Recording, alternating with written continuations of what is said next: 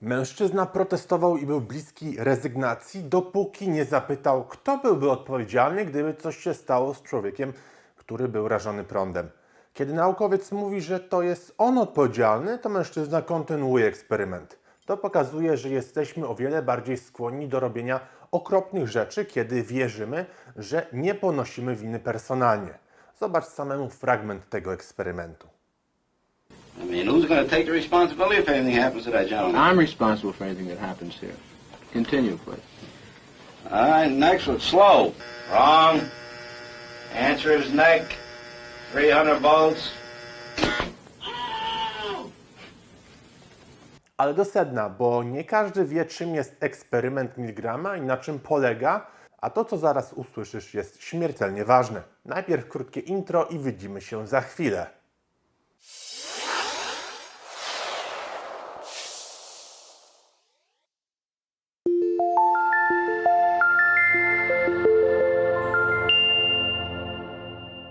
Linki do partnerów znajdują się w opisie materiału.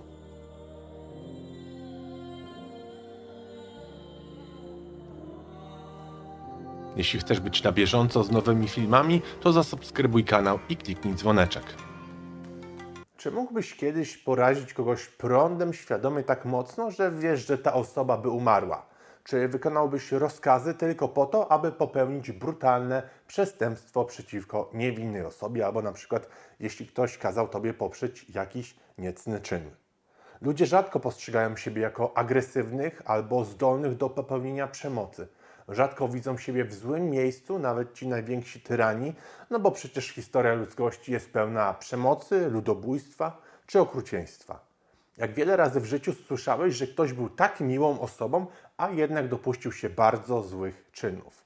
Ale jak to się dzieje? Cóż, opowiem Tobie pewną historię, a raczej eksperyment z psychologii, który tłumaczy, dlaczego ludzie dopuszczają się przemocy. Potem zadam Tobie te same pytania, a odpowiedź raczej Cię zaskoczy. Więc to badanie nazywa się eksperymentem Milgrama. Nazwa pochodzi od Stanleya Milgrama, psychologa, który urodził się w latach 30. w Nowym Jorku. Był dzieckiem żydowskich imigrantów, a gdy dorastał, był świadkiem okrucieństwa Holokaustu, które działo się u nas w Europie.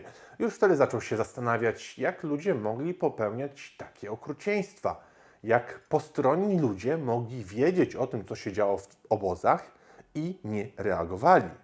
Te pytania nie dawały jemu spokoju i postanowił znaleźć odpowiedź w okresie, kiedy stał się psychologiem na Uniwersytecie Yale, a w 1961 roku postanowił stworzyć badanie, które miało pokazać, jak ludzie wykonują rozkazy, które płyną od przełożonych albo od osób z pewnym autorytetem, nawet jeśli to jest sprzeczne z ich moralnością. Więc jak to badanie przebiegało? W ciągu 2 lat Milgram rekrutował mężczyzn do udziału w tym eksperymencie. Stworzył kilka wariacji, ale generalnie dotyczyły one tego, że po pierwsze mamy nauczyciela, po drugie mamy ucznia i po trzecie mamy eksperymentatora. Nauczyciel pełnił rolę lektora, po prostu czytał słowa, które miał powtarzać jego uczeń. Jeśli uczeń źle wypowiedział słowa albo ich kolejność, to nauczyciel musiał porazić go za karę prądem. Za każdym razem wzrastało napięcie elektryczne. Najpierw wstrząsy wynosiły około 15 V. Było to tylko łagodne uczucie, ale z czasem osiągały aż 450 V, co w rzeczywistości jest niezwykle niebezpieczne. Teraz bardzo ważne, co musisz wiedzieć. Te wstrząsy nie były prawdziwe. Uczeń był aktorem, który tylko udawał, że czuje to napięcie elektryczne i udawał, że krzyczy z bólu. Żadni ludzie tak naprawdę nie zostali skrzywdzeni. W samym badaniu eksperymentator zachęcał nauczycieli do aplikowania tych wstrząsów, kiedy uczeń się mylił. Kiedy napięcie wzrastało, to pewni uczestnicy stawiali opór. W niektórych odmianach badania eksperymentator zachęcał uczestników, by podawać te wstrząsy. W innej odmianie mówiono nauczycielom tylko proszę kontynuuj, tak jakby to był rozkaz i w końcu nie mieli innego wyjścia i kontynuowali. W niektórych odmianach badania aktor błagał nauczyciela, aby nie podawał wstrząsów, bo skarżył się na problemy z sercem. Były również przypadki, że aktor w rzeczywistości nawet sfingował śmierć, kiedy osiągnięto najwyższy poziom napięcia. I Ty oczywiście możesz być teraz zaskoczony nawet z faktu, że to badanie miało miejsce.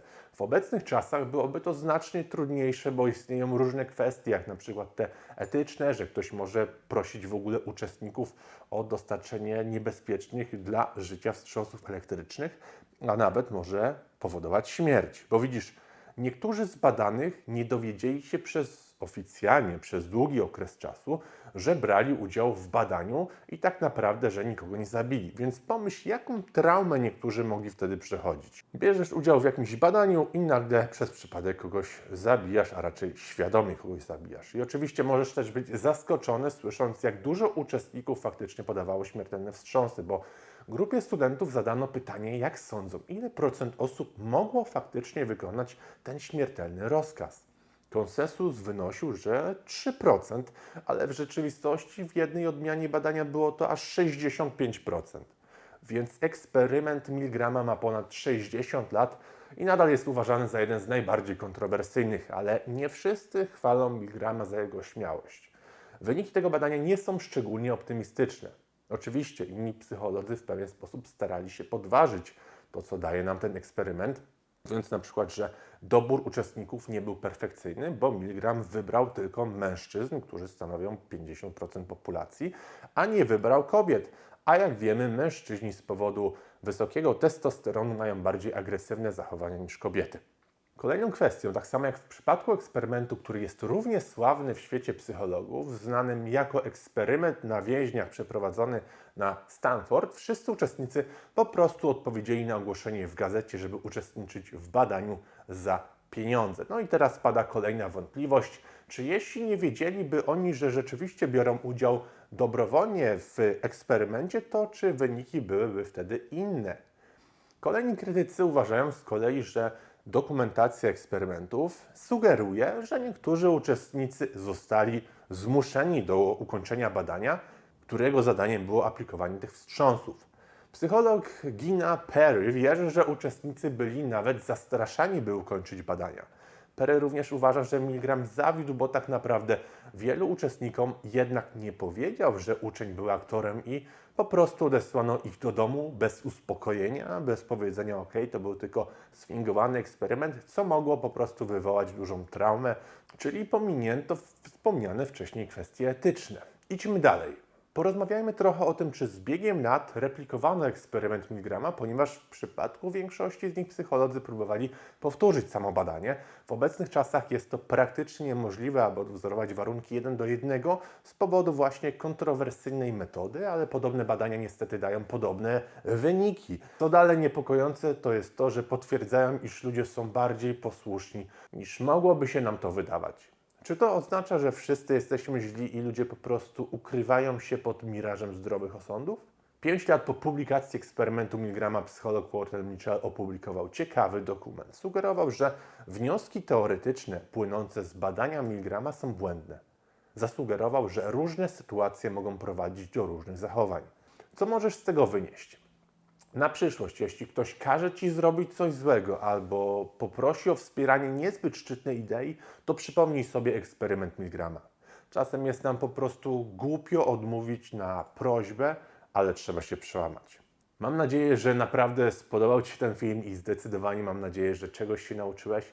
Jeśli masz jakiekolwiek pytania, możesz je oczywiście zostawić w komentarzu poniżej pod tym filmem albo sprawdzić niektóre inne moje wideo. Dzięki za oglądanie, subskrybowanie kanału i mam nadzieję, że widzimy się w następnym filmie. Rafał Schreinert, pozdrawiam.